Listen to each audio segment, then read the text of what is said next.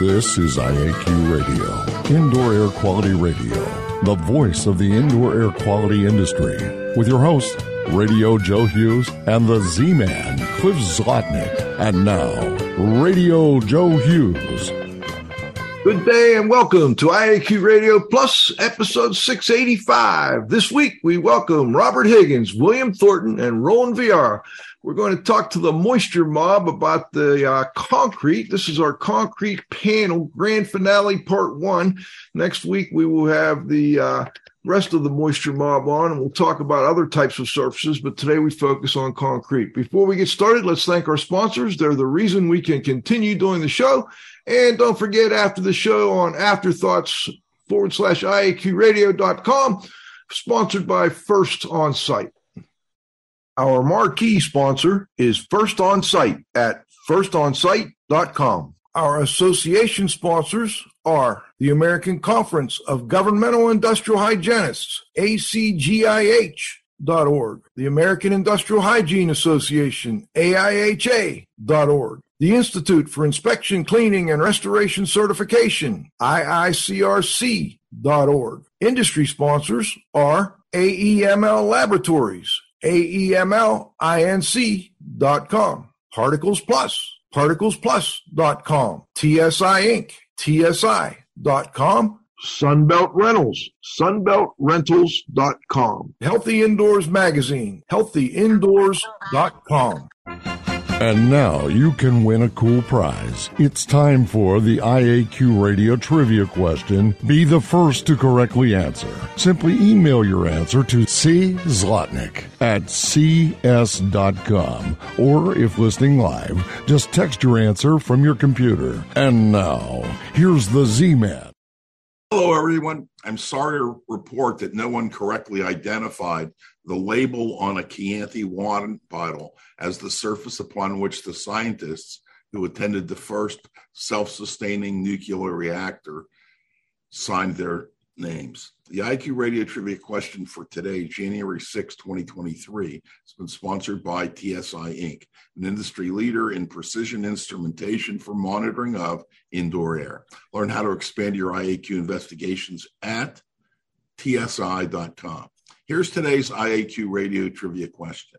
In the movie Godfather 2, young Vito Andolini is transported to New York City on a ship named Moshulu. Name the other two movies in which the same ship appears. Back to you, Joe. All right. Robert Higgins has been involved with moisture related issues in concrete and waterproofing since 1976 and has been developing products for such use since 1980. He was a product development chemist for Cenac. He continues to work on various committees and provides expert witness services on topics related to construction, concrete, and coatings.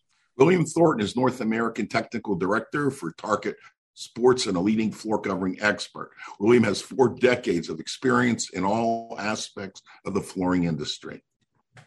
And Roland Vieira is the president and CEO of Flooring Forensics Inc. Flooring Forensics is an independent consulting firm specializing in the science and forensic evaluation of floor covering performance failures. Mr. Vieira has been a third party claims consultant for more than 35 years. Welcome back, gentlemen, for the grand finale, part one here, Moisture Mob. Great to have you all back. Hey, what, what we wanted to do is start with a kind of a recap of your earlier shows, just kind of the, the key points. Let's start with Robert. Welcome back, Robert. Uh, Bob Higgins, always great to have you, the concrete chemistry guy. Uh, let's let's go over a couple key points from your first show. Well, probably the most important thing is that concrete has changed immensely over the years. And the first dramatic change was in the 1950s when they started going to a finer grind. And uh, what they did is uh, going to a finer grind, they could use less cement and get the same amount of compressive value. Uh, what they didn't understand was that this also made the concrete more permeable. It was 500% more permeable then compare, for example, concrete placed at 30 days or 28 days, whatever you want to call it, 3,000 psi in the 1980s, compared to uh, concrete placed in the 1950s at 3,000 psi 28 days. The uh, the the newer concrete is 500% more permeable. had much greater capillarity. And now, um, chained onto that, we've noted there are some other dramatic changes that have occurred, and they're not being conveyed adequately, adequately, if at all, to the flooring industry or just about anybody else. Where the where uh, the EPA over the course of the years between 2002 and 2019 required that what's called cement kiln dust was reincorporated back into the cement production process to lower the emissions uh, uh, to make it more green. However, these materials, this the cement kiln dust is much more alkaline than normal cement and adds an alkalinity to the cement that makes it behave differently. And each area of the country has its own characteristics, so there's no equalization or equal value that you can assign from one cement plant to the next. And uh, and then added on this last uh, about two years, uh, they have a new type of cement that they're promoting for concrete floors and, and uh, much of the other concrete construction. It's called Type 1L cement. They use Type 1 cement, and a lot of people, and it gets by people uh, that's Type 1L cement the type 1L cement is where they've replaced some of the Portland cement with, with it was very fine limestone. Now, the, this is a challenge because the uh, limestone is much finer than cement. And what the, the, the, downside of that is it absorbs a lot of water. The Bob, why do, uh, Bob, why did they do that? They're doing that to try to uh, lower the carbon footprint. And that's what the attempt is. Is it's really it's premature. There's not enough data on it, and uh, and the concrete I've seen that where they're placing with this, they're getting a lot of microchecking, a lot of curling, and uh, and most of the damage is occurring in the top one inch of the concrete, and that's been uh, noted in global studies. It's not just the United States, but in global studies, VTT, for example, uh, produced a, a, a, report that I, I, read where it shows that the alkalinity, in my view, it's the alkalinity, but they they couldn't figure out why the cement, the concrete surface on the cement was self-desiccating. Two to three weeks after placement, the relative humidity in the top one inch of the concrete was dropping below 80% and sometimes as low as 50 and 60%. What this does, it, it this permanently damages the cement formation. You don't, you can't get as much cement, and you've established pores and porosity and permeability that is is that is disproportionate to the remainder of the concrete. And unfortunately, with the current tests that we have, we're treating the concrete as a homogeneous substance, which it is not. The damage is beginning and ending with the surface of the concrete. So that's what's really progressed since the last talk I gave with IAQ. Yeah, that was Bob, two years ago exactly. Go ahead. Yeah. Somebody had a question. Yeah, Bob. Uh, uh, do you think this has um, the, the, changes in the concrete that we have today? Do you think it has anything to do with uh, the USGBC's initiative with LEED uh, version four, um, which is the most recent change, um, with all with the green initiatives as as you mentioned? Um, certainly that has something to do with it. You wouldn't agree? Would you agree? Probably, um, not knowing the details of that. You know, there's this rush to uh, for everybody to be green, and they're doing so very in a very haphazard way, and uh, that I, I, completely disagree with.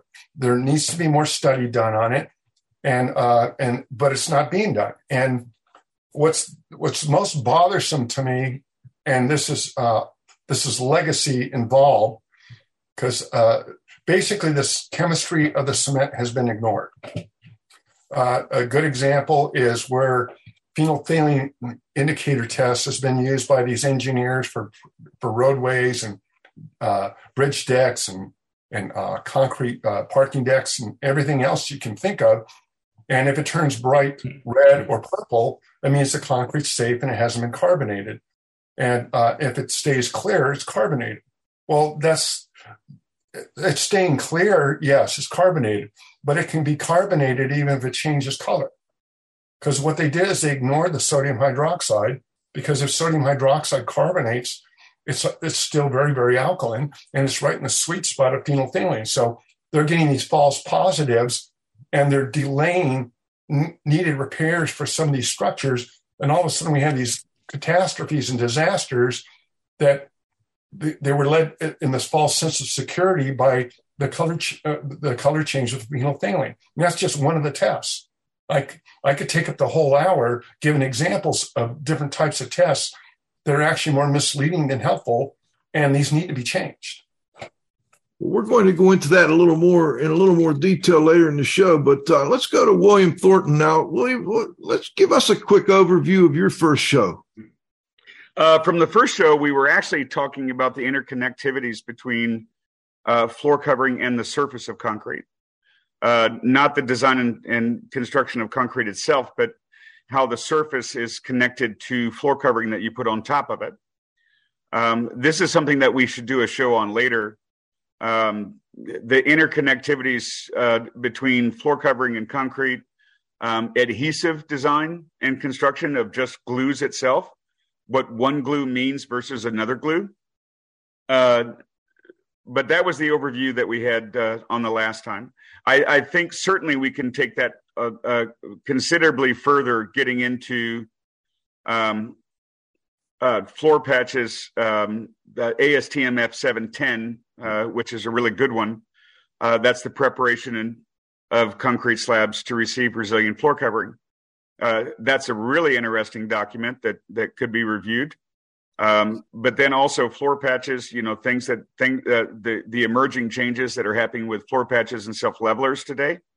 Uh, they certainly have changed um, how they connect to concrete, how our resilient flooring connects to concrete, and, and the adhesive, the, the the the bond, right? That's we call it the bond line uh, which is the most important thing that that uh, that contractors should consider. I want to kind of ask you a question, William, that sort of bridges the gap between you know the old concrete, which is where I see this happen most often because. I'm, what I'm what I'm referring to is, and I think you talked a little bit about this in the first show, was for many years now, and even today, asbestos abatement companies go in and they remove asbestos floor tile and then yes. they use various techniques to remove the mastic, uh, the cutback yes. adhesive. Yes. One of those being a scarf bar where they actually kind of chip the flooring up.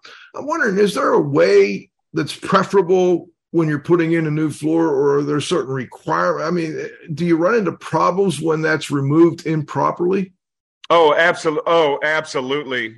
Uh, I could probably spend a whole episode on uh, asbestos abatement, Joe. Um, the the way that it's done today, um, um, um, typically they'll tear up the floor, right? Right. Then they'll use a they'll use a, a, low flash solvent. That means that the solvent that they use will stay liquid for a long time. Uh, mineral spirits, for for example, it would takes a while to evaporate, where acetone takes no time at all to evaporate. Um, so they'll use a long term liquid resident solvent, and there's a bunch of them out there, and I don't want to give the names of those, uh, not here. Um, but that that is um, the the old adhesive was called cutback, right? Yep. Uh, there's a specific name for that one that everybody and their cousin has used, but I can't name that either. But everybody knows it that knows it. Um, but that but that was a cutback. That was an asphalt emulsion adhesive right? It's an asphalt. Basically, it's like roofing tar. So taking that off, you it really you it's not water soluble. So you have to use a solvent to tear it up. So you set the solvent on top of the cutback. You let it sit there for 20 minutes, 30 minutes, or whatever, 20 minutes probably, or whatever, how, how long, how long, and that will that will emulsify the cutback adhesive. Mm-hmm. Okay, so then they they'll scrape all of that up. Once it's emulsified, they'll scrape all that up and uh, they'll throw shop rags um, or other absorbent material into that pile of gook that they got, and then they'll throw it into uh, hazmat bags, and that's how they chuck it out the door. The problem is, and um, I certainly can talk further about this one. um, and I got pictures to prove it. Uh, the problem is, is that what we've identified uh, with that, with with any of those solvents, um, we've even done this up to the ASTM level. Uh, that these solvents can reach down at least to, at least an inch to two inches into the concrete. Wow! By sitting there. So what goes down comes up. Uh, I've seen, and, and the other thing that they don't do is they don't recognize how to treat joints and cracks. So this liquid that gets down into the concrete at the joints and cracks, that doesn't get removed because the, the end process from the abatement company, all they do is they'll come in with, with a mop and a bucket, pretty much, and they'll clean the top of the concrete with Dawn dishwashing liquid or other neutral detergent Right. That's all they do. What what happened to the rest of that solvent that is penetrated down into the bottom, down into the middle of the concrete, or into the control, or into control joints, or or expansion joints, or even uh, uh, below surface cracks of concrete? That gets down into there. Um, as soon as you, uh, the the big mistake that is made is that um, contractors will think that they can go in there with with regular floor patch, uh, any of the the pre uh, any of the premium floor patches that are on the market today. They'll flat trowel uh, flat trowel the top of that, right? And they right. think they think that floor patch is a sealer. No. It is not. In in fact, it's it's, it's very porous. I mean, it, it, it's concrete basically. Um, so what happens is, as soon as you as soon as you encapsulate the top of the floor with a resilient floor covering or any other floor covering for that matter, th- those solvents that are still in there, and we've proven that that, that it is down there, um, it will come back up. And these solvents are meant to do one to meant they have a purpose. What are they intended to do? They're intended to remove to emulsify adhesive. That's their intent, right? So when these solvents start to come back up into the top of the floor and then they reach that bond line, the bond line, as I mentioned earlier, is the, the interface between the, the surface of the concrete and the floor covering above it. So you have adhesive and floor patch or anything else but in, in between. Those solvents will will, will rise. Uh, they, it's an absolute certainty that they will rise. Their intent is to destroy uh, an adhesive, uh, which when they come back up, they will certainly uh, engage uh, the adhesive that you just applied and certainly destroy that. And you also get an odor. I'm or sorry? You can also get an odor from that that is uh, very problematic for whomever the building owner is when you're done. Um, it depends on which one you're using. Um, you've got um, there. There are certain uh, solvents out there. Uh, uh, there's a number of them that are actually um, citrus based. Yes. And the the citrus based. Uh, I don't want to name the name, sir. Uh, but the citrus based ones, they have a chemical called d-limonene. That is um, made in Bob's state. Thanks, Bob. uh, where they they actually they get this they get this uh, d-limonene out of orange rinds. So they heat it and compress it and blah blah blah, and they pull out this solvent. Um, so if you smell something that smells like if, if you smell something that smells like oranges, that is very likely d-limonene, and that is an, an, an incredibly incredibly aggressive solvent. Um, but even more so, it's incredibly aggressive to vinyl, to mm. PVC. Okay. Exceptionally, exceptionally aggressive to PVC. So be careful. And it, and it does migrate. It, it will migrate. It'll migrate through glue. Um, it'll migrate through floor patch. Um, it'll migrate. Um, uh, this stuff will migrate uh, as far as it can go. I, have seen uh, systems that were abated like this, where they, you know, they did a self leveler on top of the floor with a primer and a self leveler, and then vinyl installed right on top of it with an acrylic adhesive. It takes time. I mean, it's a slow moving migration, but it, it, you know, maybe I can't tell you how long, maybe a year and a half, two and a half years. But uh, at the end of the day, that will migrate right up through the floor. And not only could it um, compromise the adhesive, but it will turn the vinyl brown. Interesting. And that's, uh, you know, it goes back to the green thing. Uh, people thought because it's made from orange peels and, and you know, yeah. that it's a green product and it's easy exactly. to use. So, okay. But it's, but it's exceptionally dangerous. It's very dangerous. It's a very dangerous product to use.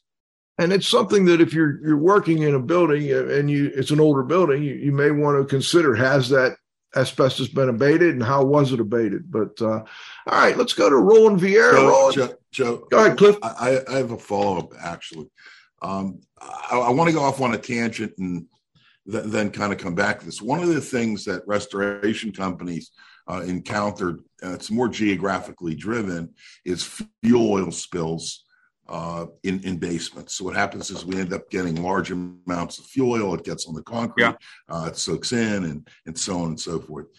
And from personal experience, the only way I was ever able to kind of resolve these situations was to try to absorb it and then treat the surfaces that were affected with other types of solvents that would penetrate and evaporate at a faster rate and hope that those other types of solvents as they evaporated at a faster rate would wick up um, the, the the fuel oil and what we would do is we would cover that cement or concrete surface with an absorbent material. It could either be uh, filter powder from uh, a swimming pool, you know, swimming pool filter powder, which is kind of like diatomaceous earth, or else kitty litter and, and, and, that sort of thing. And I'm wondering, and it would work. Then we were able to coat those floors and uh, again resolve these other problems. I'm just wondering if more was done in these situations in terms of using that type of process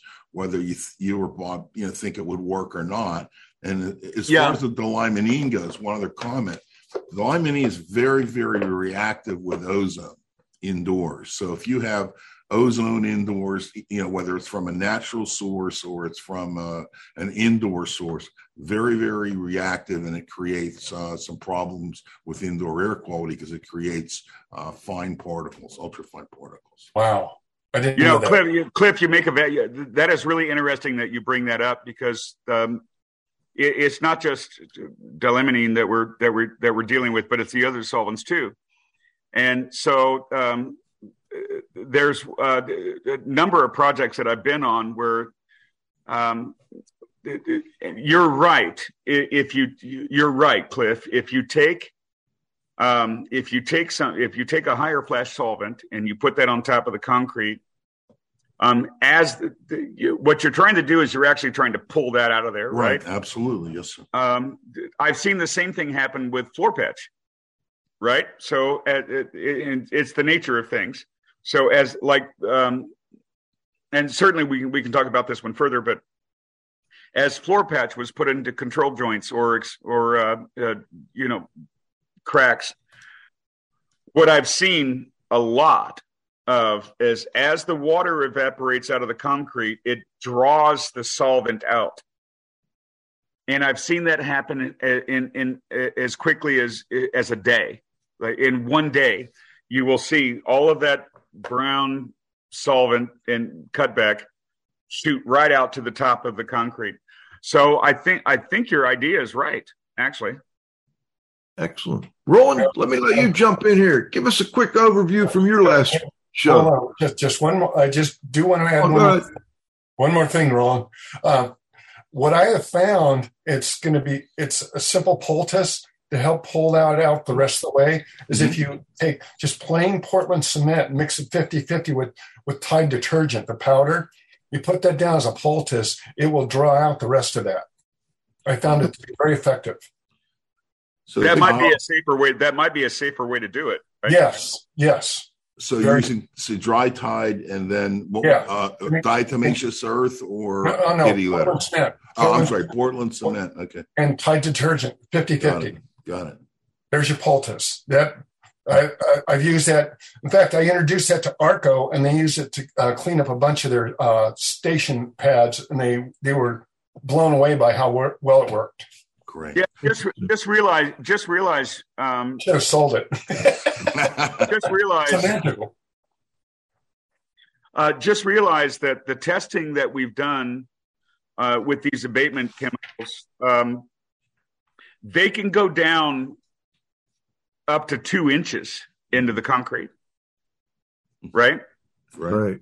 And so the abatement people, all they do is they just they'll wash the top of the concrete with Tide, um, or Dawn, some neutral detergent, um, and they think and they call it a day. That's what they're paid to do. Right. Uh, they're there to get rid of the particulate asbestos. Uh, well, yeah, and they're only which considering is, the they're only considering what they're getting paid for, which is very cheap, by the way. It's very it, it's inexpensive to abate a floor with with solvents.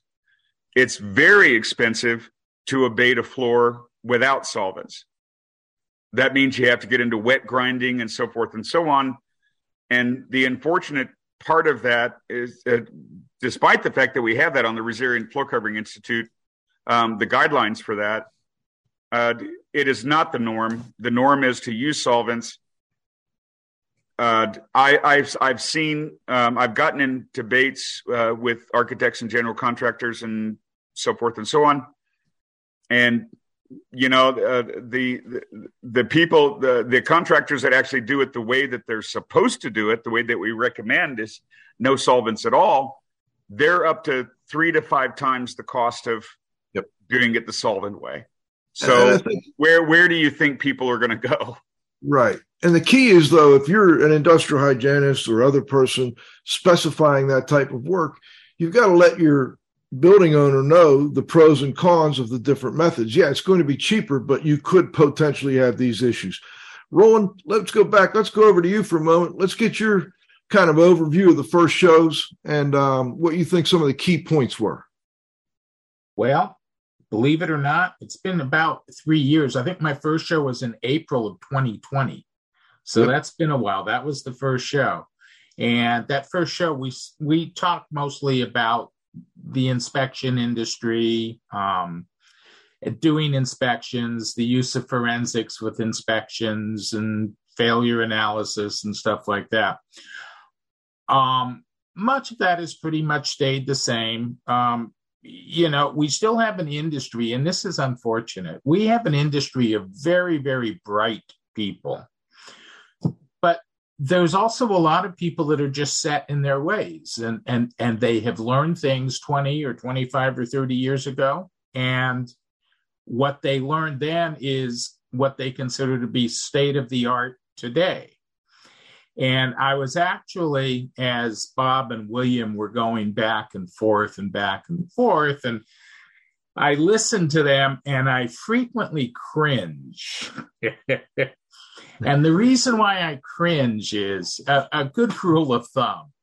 So for every hour that I spend listening to Bob or listening to William, I essentially end up generating three to four hours of research on my part after the fact, just trying to figure out what the hell they're talking about and exactly how does that relate to me and floors.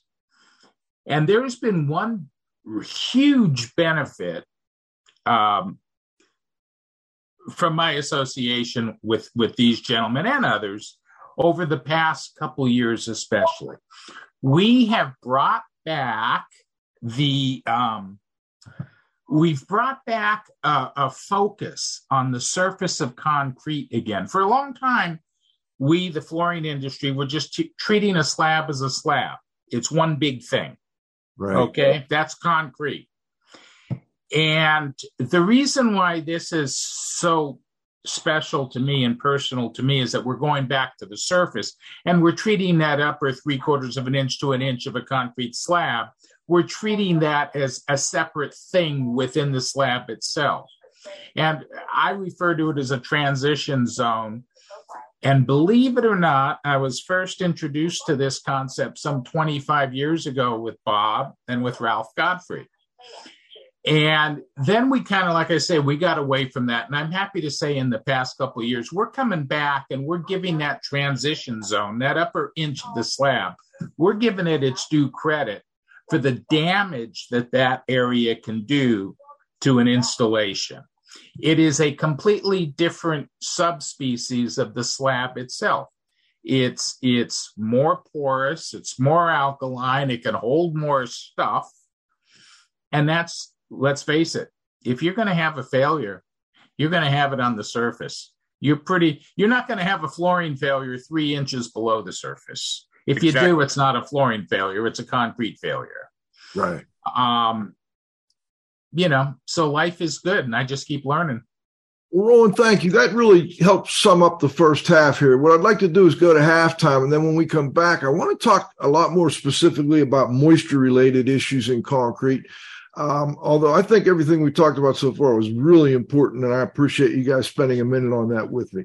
All right, let's let's go to our halftime. We'll be back with Robert Higgins, William Thornton, and Roland Vieira.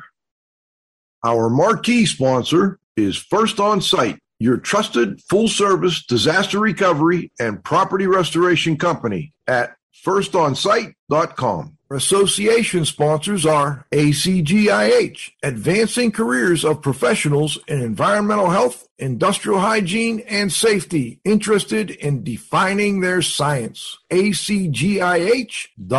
AIHA, healthy workplaces, a healthier world. AIHA.org. The IICRC, a nonprofit standards development and certifying body for the cleaning and restoration industry. IICRC.org. Industry sponsors are AEML Laboratories, free shipping, great pricing, same day results with no rush fee, AEMLINC.com. Particles Plus, feature rich particle counters and air quality instrumentation. Count on us, particlesplus.com. TSI Inc., an industry leader in precision instrumentation for monitoring indoor air. Learn how to expand your IAQ investigations. TSI.com.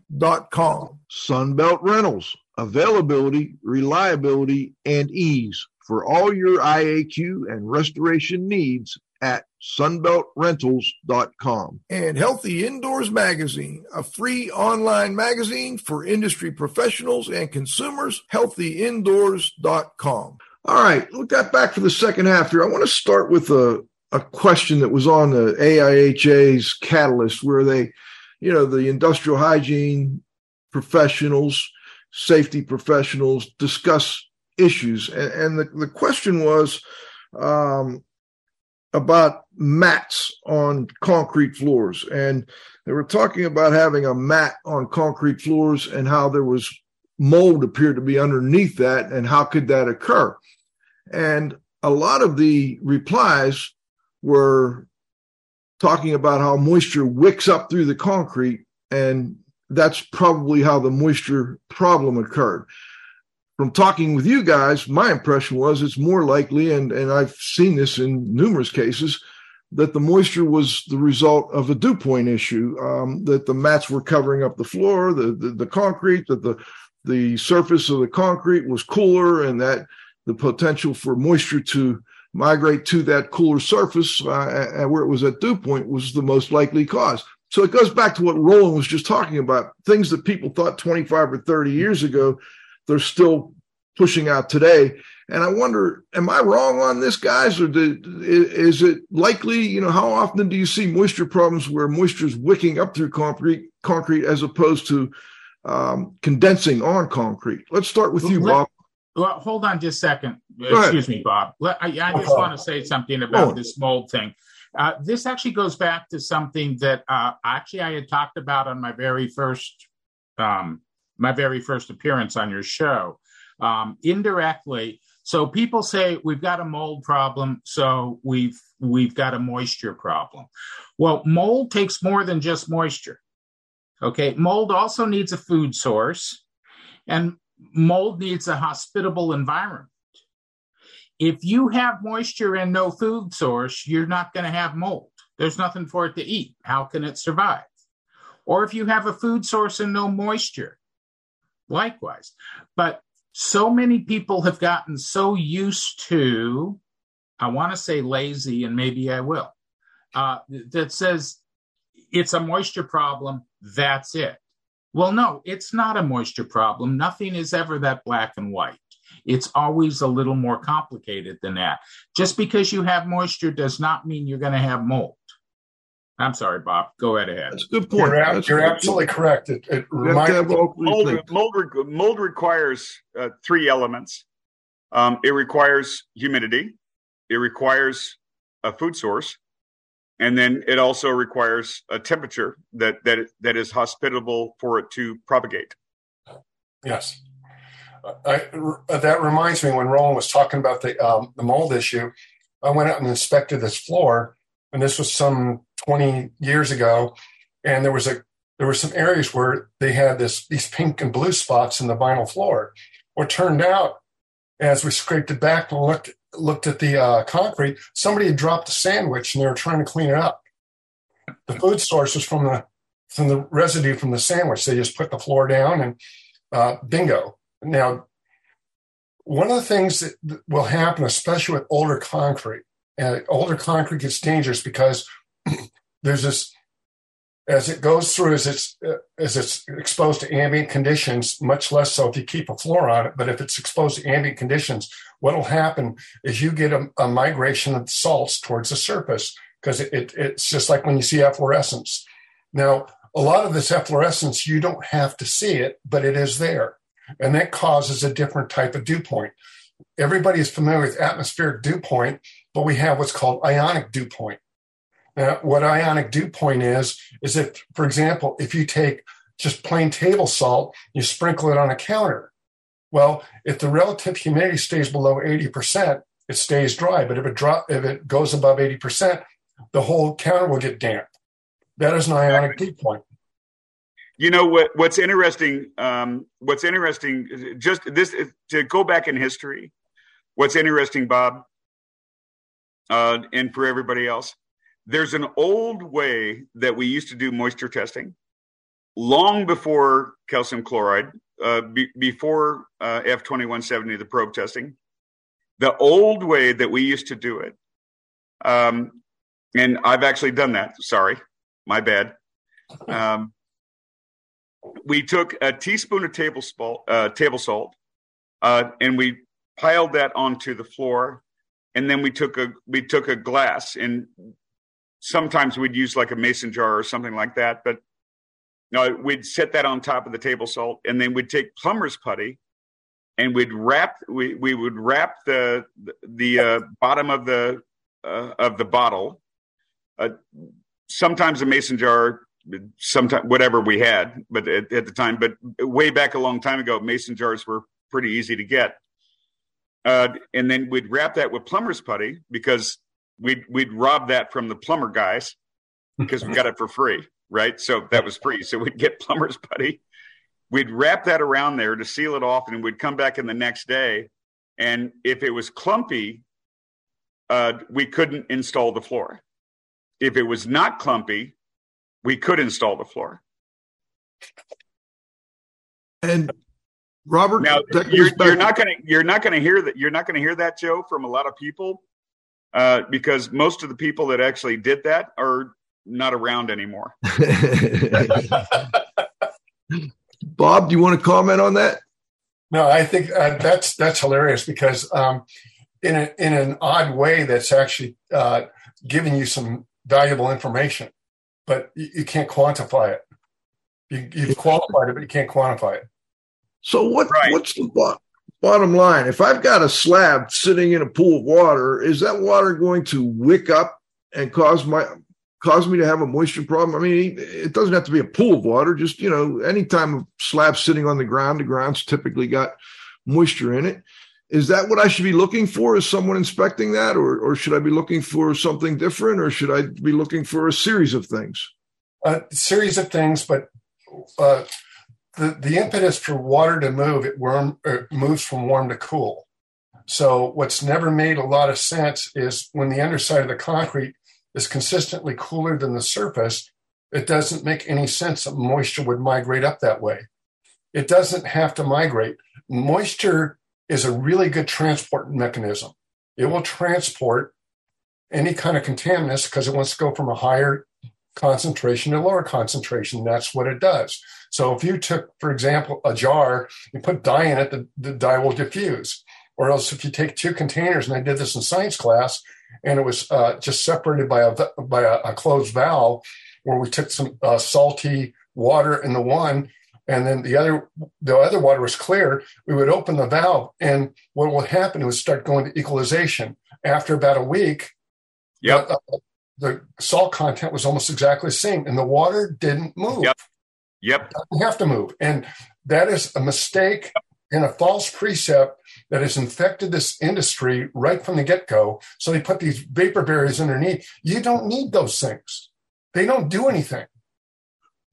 Now, if you crack through the concrete, yeah, they'll help, but they don't do anything. Other than that, they don't nothing. If you do what to the concrete, they'll help. It, it, you, the concrete, the, if it cracks, they'll help. Uh, okay. vapor barrier will help if the concrete cracks, but that's uh, maybe. It depends on if it gets if it gets pulled apart by the concrete cracking. Because so if, if there are cracks, you could have what capillary uh, yes. suction. Okay, and then you could actually see moisture migrating in the liquid form. Yeah, and but that would be capillarity. No, no, it, it, it, it wouldn't be. A, it, wouldn't be in a liquid. What what we're dealing with mostly is is vapor. vapor. Um, it's very difficult, and Bob would agree that it's very difficult for liquid water to move through concrete vertically. Well, moving through concrete. Uh, that's very difficult. Like it's, it's, it's very hard for that to do. So it's it's it would be more of a vapor. But, I think the, what Joe but, was but talking is, about uh, was but, capillarity through an open crack. I think that's what Joe was talking yes. about. Well, it's well, it's capillary. Uh, well, then you have cracks and joints and and uh, other things. But but the, water will move through concrete as a vapor uh, considerably easier. But the the the problem is is what happens at the surface of the concrete, and I think this is the crux of what we're talking about today is the top of the concrete. What are we dealing with that? Yeah, but let me let me correct something. What, what, I'd, I'd, I'd, like correct finish, something. I'd like to finish my comment first, and then you come back, if you don't mind. So what happens is, is the vapor trans, you know, vapor vapor moves up, uh, which it will because of the differential, as as Bob explained uh, very well. But when it hits when it hits the bond line, and as Roland has been has been uh, uh, alluding to also, what we're dealing with on the floor covering industry is the bond line. The, the, the, the connection between the top of the concrete to the, the adhesive to the floor patch to the uh, flooring installed on top of it. What happens often uh, when you have uh, humidity like this, you have vapor drive coming up into the top uh, into the top of the slab. Once you encapsulate that floor with the floor covering, uh, you you have that uh, you have that equalization law that it will happen because you have you know a vapor retarder below the slab. Now you have an encapsulatory material on top of the slab. At the end of the day, that concrete will equalize. It will. It has to. It has no choice. Um, there's nothing you can do to make it different. It will equalize. Uh, what happens is that water will get up to the top of the slab uh, if you've got a sealer on top of the concrete, uh, that's a problem child. Uh, you've got a non-porous, basically a, a liquid non-porous surface, but that vapor will will will um, it, it is still permeable, even though we call it non-porous. That's kind of a misnomer. And and Bob and Roland, you would agree with me that calling calling the top of concrete non-porous is not the correct way to call it um, that vapor will hit the back of the bond line. It'll hit that bond line, that joint between floor patch and adhesive and floor covering on top of it, and it will condense. That's not dew point. Let's make no mistake about the definition of dew point versus condensation. There, and Bob and you and I had that conversation. Um, that's condensation. So, in condensation, by definition of condensation, that vapor water that is in vapor form will hit that bond line. It will condense if the conditions uh, exist for it to do so, and it will turn into liquid water. That is condensation. That is not that is not dew point. So we need to be careful about what we're seeing. You know, what's the difference between condensation and dew point? When that condensation, uh, when that vapor water that reaches the bond line condenses, that's a really big problem. Uh, Absolutely. Yeah, I do want to. I want to make a clarification, um, if you don't mind. Uh, with water vapor, you can't get water vapor movement through concrete. You can get it only at the surface. Uh, that really has to be made very, very clear because water is in its, is its densest form as a liquid and is incompressible. You cannot move water through water no matter what form you, it's in. You cannot compress water. You can only displace Correct. it. Correct. So everything comes off that area into the what I call the gradient. Now, what Wayne was talking about when that comes up like that, what that tends to do because that's the most contaminated portion of the concrete is you get what's called a cascading effect. It starts to pick up the alkaline salts and the other materials it will actually reduce the relative humidity as it gets more aggressive. Now, uh, when you hit a certain percentage of of um, of contamination, it can actually start to dissolve your floor. It starts damaging the floor. And there's other aspects of the concrete I won't get into today because it's a little more convoluted and more uh, uh, complex. But the, what we're what you're not being told by the concrete industry is virtually all the cement that's being ground, they use what are called grinding aids. These grinding aids migrate. Their amine base, their glycol base, or all these nasty solvents that are in there, they migrate up and they're causing damage to the floors, and the floors and their materials are being blamed for this. You know, Bob, um, can I ask a question? Sure. Ahead, one, one, of the biggest things that I'm dealing with right now uh, on the LEED, especially LEED version four, Okay. Yes. Um, and I, am certain. Uh, I'm certain. Uh, Roland, you've heard about it. Uh, I'm certain everybody's heard about it. Clayton, I'm. I, if he's here, I, I think he's here. Uh, Clayton certainly heard about it too. So, what do we do with this fly ash issue? Uh, with LEED version four, with the, the the green movement on concrete, fly ash, we're dealing with that. It's there's been changes over the past 20 years. Bob, can you I mean, what do we do with that?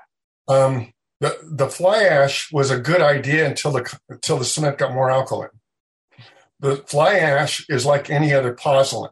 What it is, it's a secondary cement and is completely and totally dependent on the hydration of the initial cement. If the initial cement does not hydrate, it, it, I should call it clinker. So when the clinker doesn't form cement, there's nothing for the fly ash to react with.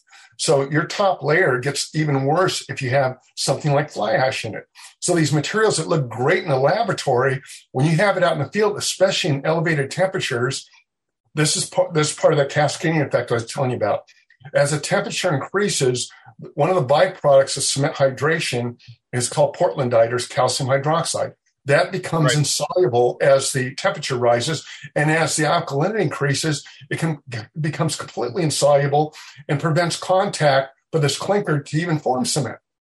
So this is happening, and I was under the assumption, as so many concrete uh, consultants were, that that when you cure concrete, you put water on it, you put a membrane on it, it gets to 90, 100% relative humidity and stays there. It does not. Within two to three weeks, the relative humidity in the top surface of the concrete drops well below 80%. The cement stops forming and it can actually drop uh, to 15, 60% relative humidity. That is permanently damaged. That is what you're dealing with. They're not dealing with this because they keep they keep referring to this as a homogeneous substance. It is not. Uh, one of the uh, best uh, examples of this, Dr. Zollinger out of Texas, did a study on this and showed a, a, a seven day water cure and an air cured concrete. What he did is he sliced off the top one inch of the concrete. So even though this concrete was 4,000 psi across the board and showed no variation, with the with the concrete that was air cured, the, the, the top one inch of the concrete was a full 1,200 psi weaker than the remainder of the concrete. And even the seven day water cure was 800 psi weaker than the remainder of the concrete.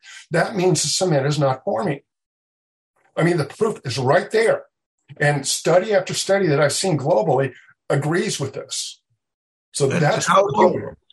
what what uh, date are we looking at when this fly ash thing started to become, you know, pretty common? Well, fly ash has been around a long time, and that's um, and and some and in the earlier days, which were probably in the fifties and sixties, they started noticing they were having issues with it, so they started na- analyzing the fly ash. They found that some fly ash was alkaline, and the other fly ash wasn't. So they told you stop using the alkaline fly ash and use the non-alkaline type. Well, Bob, Bob, can you explain? I mean, I already know the answer, but this, this is, you know, mostly you answering things. Um, can you can you explain what fly ash is, where it comes from, and, oh. and why it's used? Yeah, fly ash is basically a waste byproduct from coal production.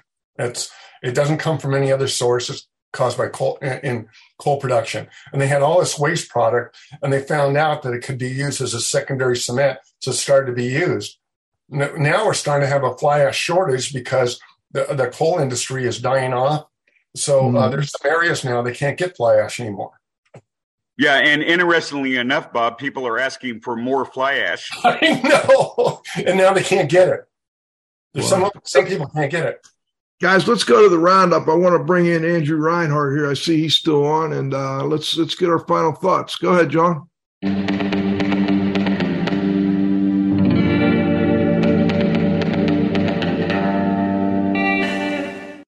All right, we're going to the roundup. We uh, I wanted to put up Madison IAQ and the Thermistor Group because I owe them a little something, and uh, we're we're looking for a new roundup sponsor here. Uh, but anyway, I, I'm kind of curious, guys.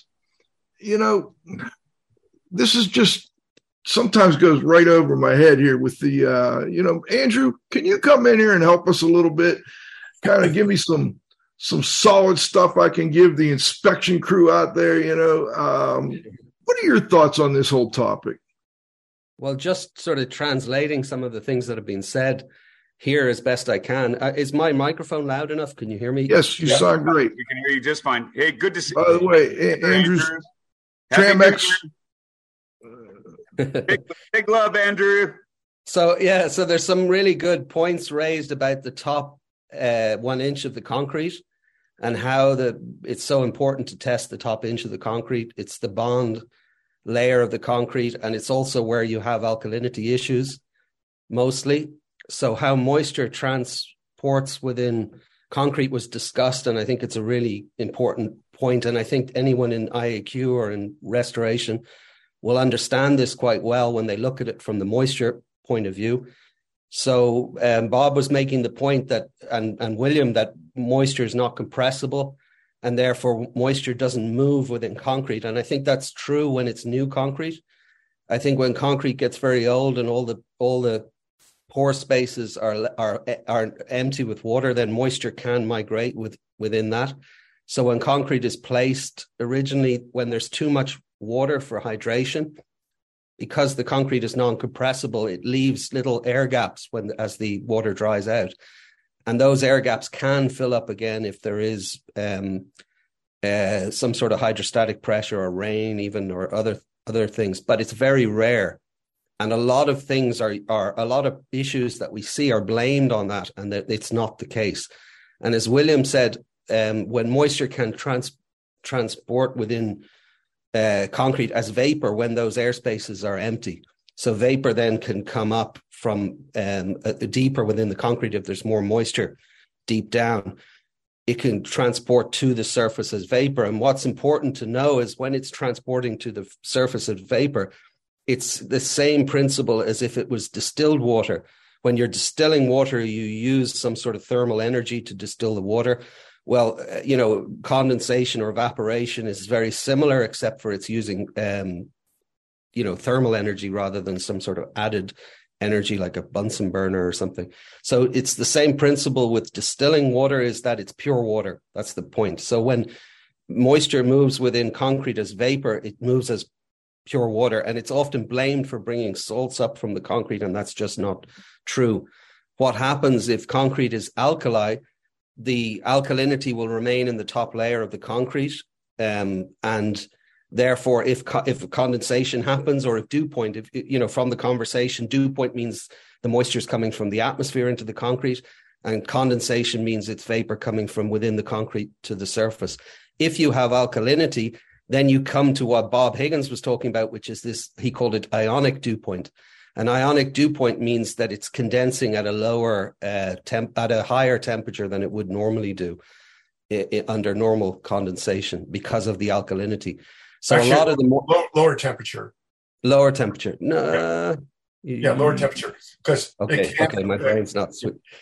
Yeah, because um, yeah, because it it can condensate at at a much lower uh, relative humidity. That's the most important part. Yeah, lower relative humidity, higher Relative temperature. humidity, not temperature. Okay. Yeah, higher. uh, It'll con- I- I was. I, yeah, I appreciate the addition, but I, I was. Sure. I was right the first time. It's a. It can Yeah. condense at a higher temperature and a lower relative humidity than Yes, saturation.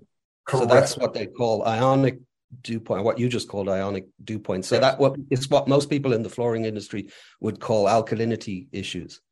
They would see that, and so that means there's alkalinity in the top of the concrete, and as the concrete is drying out, um, the you know it dries out by vapor releasing from the surface of the concrete.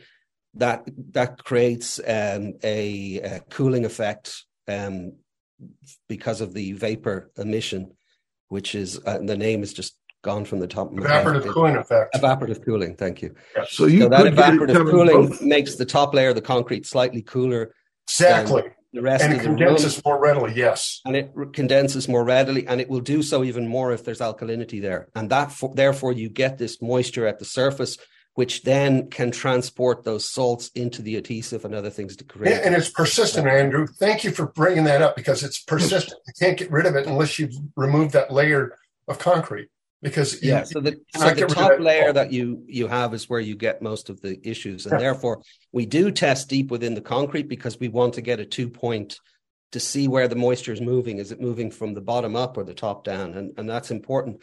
But what's happened in the industry is the focus has gone onto the in situ testing. And and by by sort of teaching people that the, the what's happening within the concrete is more important than what's happening at the surface. And people have got a little bit confused and um, misled. So, as Roland pointed out, this discussion that has been ongoing through these meetings have very much uh, brought back into focus the need for testing the moisture at the surface and where the wa- IAQ and the water damage industry comes into it is they understand moisture as transitory much better than the flooring industry. When the flooring industry measures the moisture, they assume that's the problem.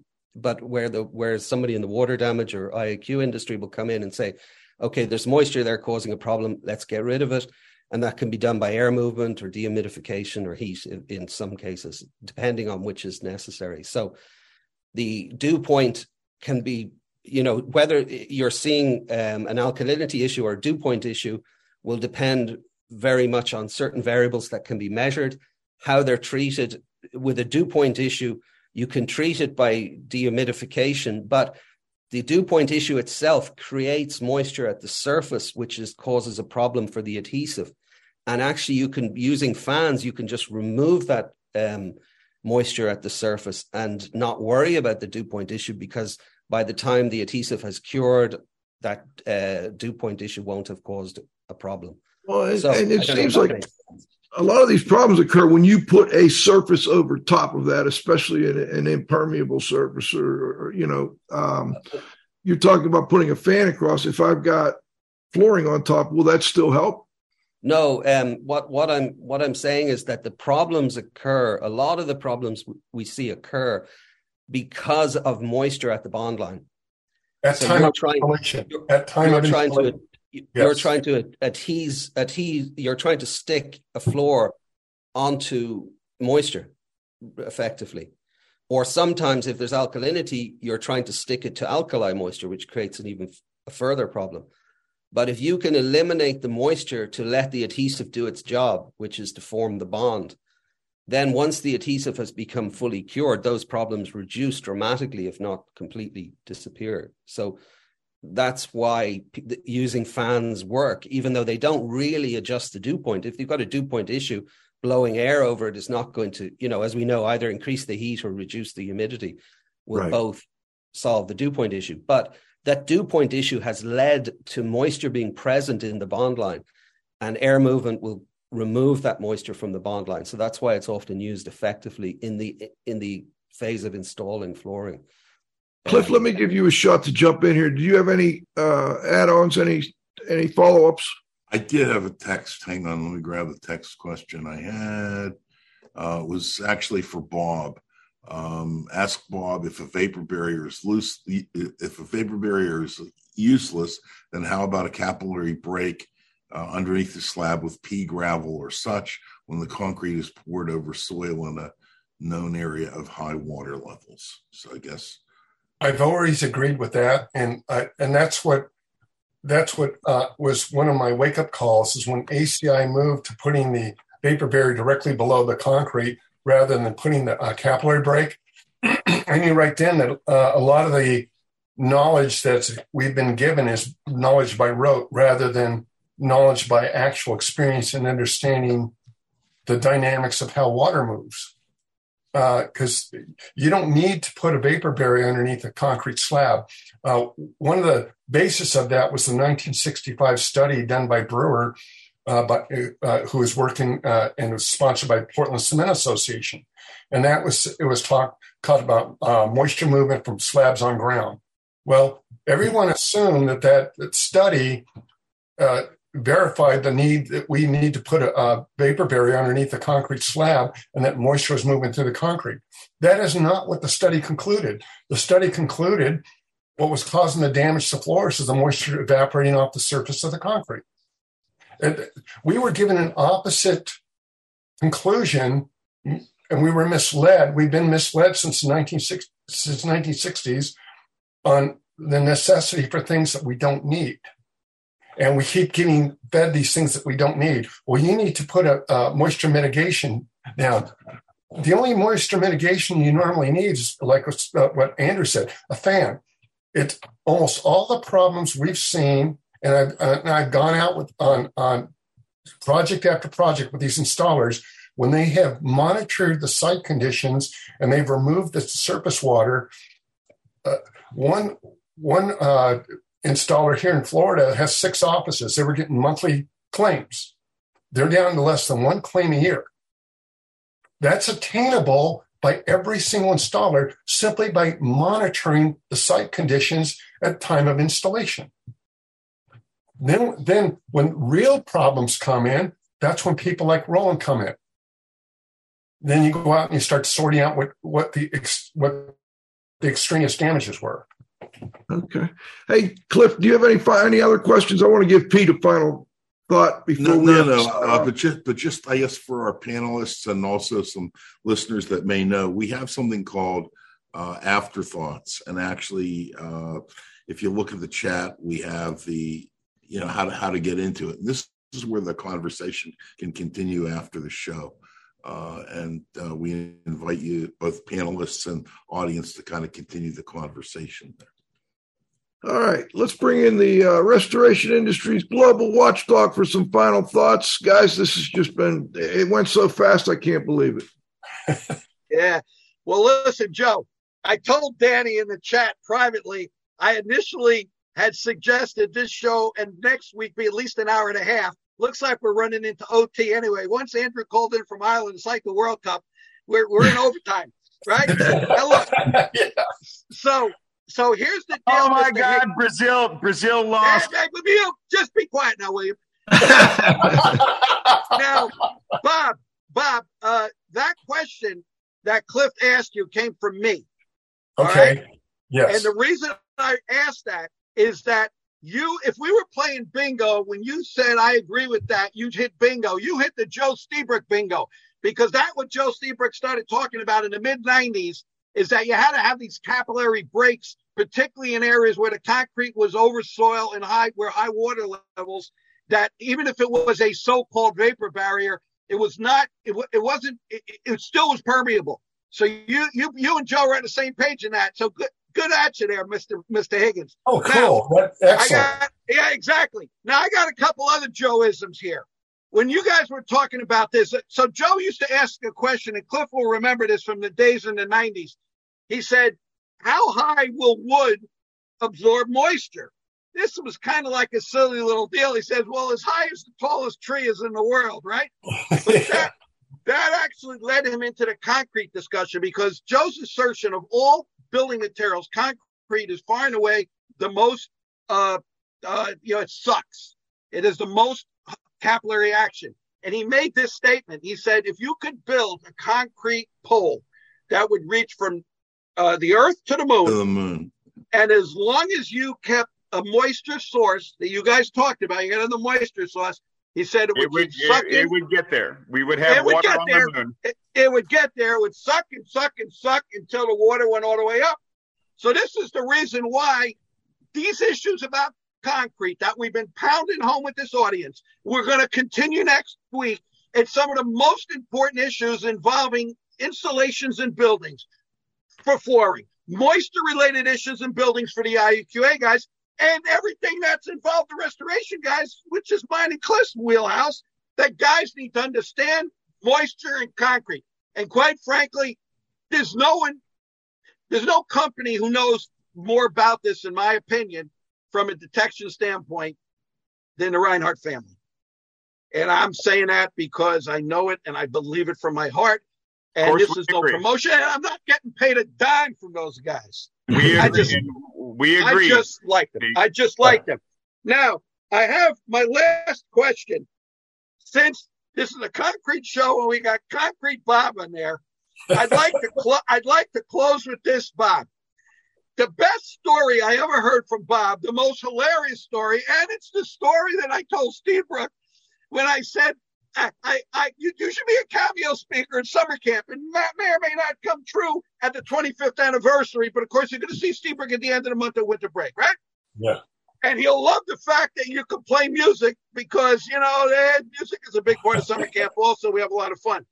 So that story that you told at, at the symposium in Dublin, where were the roots of the moisture, Mom, you talked about the the London Metro called you in as a consultant on the concrete because they couldn't figure out what the problem was with the concrete in the London Underground. And I'm thinking, bad must it have been before they finally got around to have to ask the Yank to come out there and solve the concrete problem.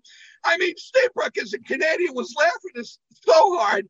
I when you told that story, I was all I could do to hold it. I mean, Andrew, if we weren't actually recording that, I would have just busted one right there in Dublin. So, Bob, tell us what you can tell that doesn't violate any confidentiality because I mean, I just can picture you down there a mile down in the London Underground with a bunch of these freaking engineers. And they're asking a surfer from California to tell them what the problem is. Come on, Bob. That's a great story. You got to close the show with that. Well, well, basically, they were they were they showed me uh, 23 different test areas where they were where they were attempting to waterproof the the inside of the tunnel, and I was looking at it, said, well, uh, we can fix this. She said, yeah, sure you can. So anyway, I went ahead and treated an area and said, well, it's really cold, so it's going to take a while to react, so we need to leave. So we went to lunch and we come back, and the engineer from uh, uh, from uh, from British Rail hit his pen in his mouth. He looks up, the pen drops out of his mouth. He goes, "Bloody hell, it's dry." I said, "Yeah." He said, "No, it's dry." I said, "Well, yeah. Well, it's not completely dry. There's some areas in here, but you know, because we need to, to do certain things to this." So we ended up. They didn't believe. They couldn't believe what they saw. So we ended up doing four more areas, and the same result.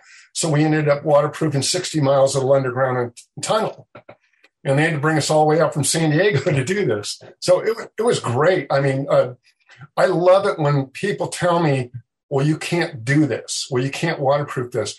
There's nothing you can't do if you deal with it in a proper fashion. There really isn't. But you have to have the basic information. If if if I had the traditional information that they all had, yeah, you couldn't do it. That's the problem. The flooring industry is dealing with the wrong set of precepts. We need to reset those precepts and get it back to accuracies. Like when when uh, Pete and uh, William were talking about Andrew and uh, Tremex, I beat up Tremex really badly for a while, and Andrew will tell you because I wanted to make sure that they were legitimate.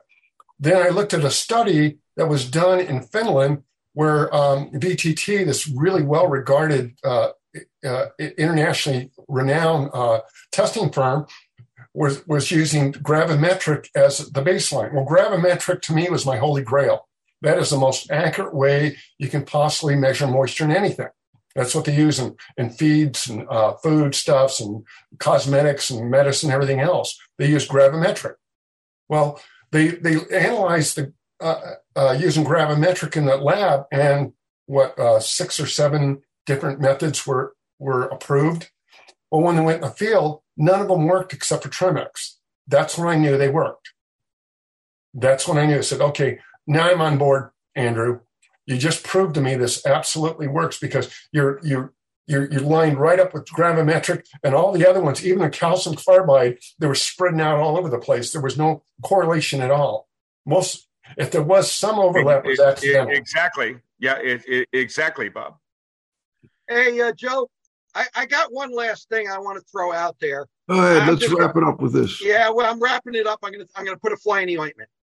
one of the key one of the key things that you had in the no, Pete, you're not going to put a fly in the ointment. Oh yeah, oh, oh yes, I am. So out of character. You've never done that before. Yeah, well, I, I, yeah, okay. Here I'm stirring it now. So, Joe, in the show notes, one of the things we wanted to discuss, but we don't have time, is we want to talk about the concrete failure at Surfside. Those buildings collapsed in Miami, and right. Bob knows about this. And some other people whose names I mentioned, which will go unnamed now, know about this in other countries outside of the United States borders. Leave it at that. You guys can read between the lines.